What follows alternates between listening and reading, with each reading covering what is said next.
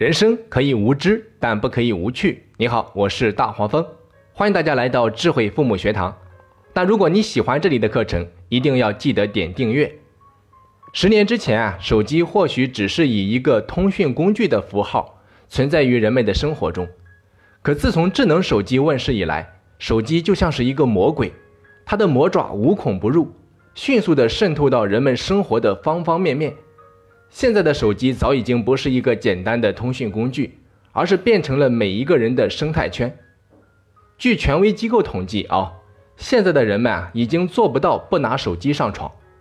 那与其说手机是人类的附属品，倒不如说手机是人类的智能大脑。科学家形象地打了一个比方，他们把互联网比喻成是一个大脑，未来的每一个人啊都将变成这个大脑的神经系统上的某一个神经元。所以，最终我们有可能将会被这张网络所绑架，不管是成人还是青少年，都难以幸免。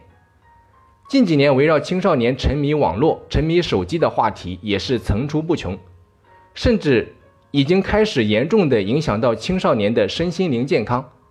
让家长最痛苦的，往往就是手机对孩子的身体健康和学习的影响。比如有调查显示啊。美国百分之五十的青少年存在手机成瘾问题，所以啊，有不少的家长向我咨询，到底应不应该给孩子配手机，或者说孩子到底在多大的时候适合有手机？针对这个问题啊，首先让我们来看一下欧美等发达国家的大概情况。在欧美国家，孩子使用手机的现象已经非常普遍，比如说在英国，每十个中学生中间就有九个人有手机。美国市场的调研机构皮尤的一份最新的报告显示，美国十三到十七岁年轻人中，百分之七十三拥有智能手机，而百分之九十二每天都会上网。近几年啊，在中国的各大城市的中学校园里，手机也是司空见惯。其实，家长给孩子配手机的原因啊，不外乎有以下几种，咱们来看一下。第一，因为孩子的同学大多都有手机。所以觉得也应该给孩子配一部。这类家长啊，把孩子拥有手机看成跟到了法定年龄就该结婚一样正常。第二，出于安全和沟通等方面的考虑，手机可以让孩子在紧急情况下或者遇到麻烦的时候寻求帮助。第三，因为亲戚朋友的孩子都有手机，不想在人前啊让自己和孩子丢了面子，因此给孩子买了手机。第四。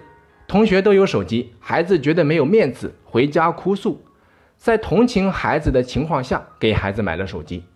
第五，对孩子从小就娇生惯养，有求必应，那买手机只是宠孩子的表现。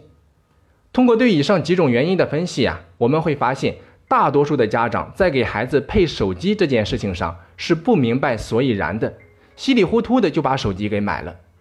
等到孩子沉迷手机不能自拔的时候，又后悔的直拍大腿。那从教育孩子这个角度上来说，我认为这是父母不负责任的一种表现。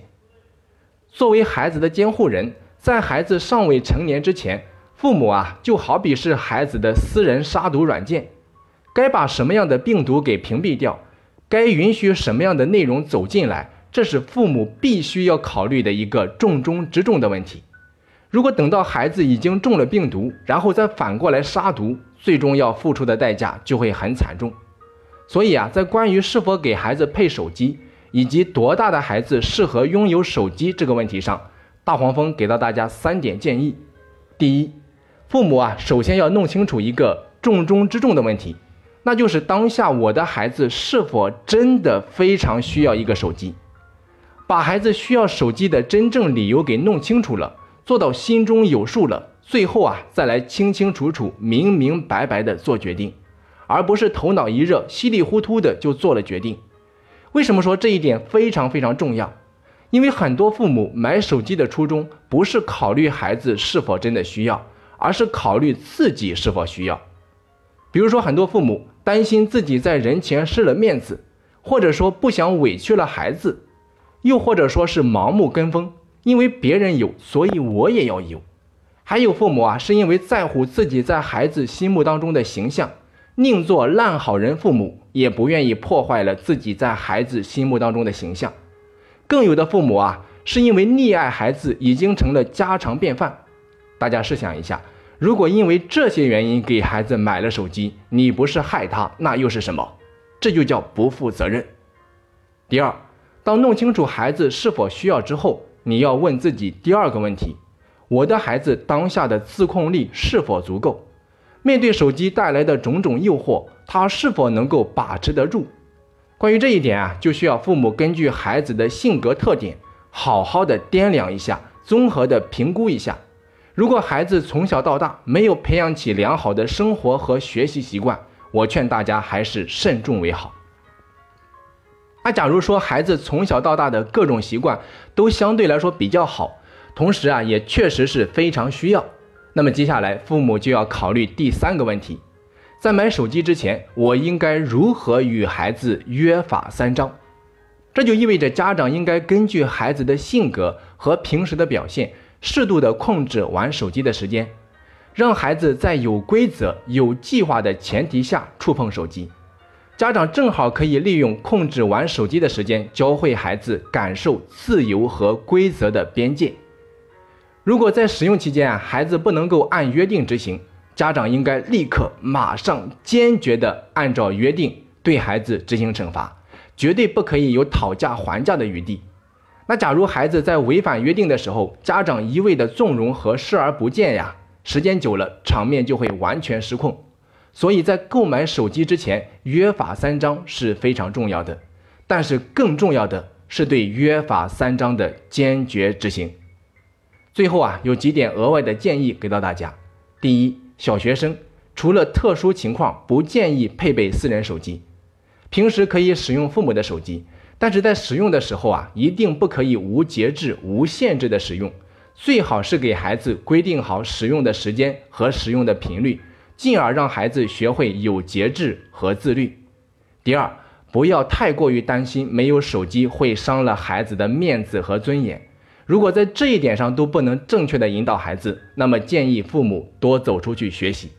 第三，初中三年不给孩子配备手机不是不可以考虑的。你要相信，孩子离开了手机照样可以正常健康的成长，关键是看父母如何引导。好的，本期课程就到这里。那如果你还有其他问题，欢迎你在喜马拉雅平台上给我留言。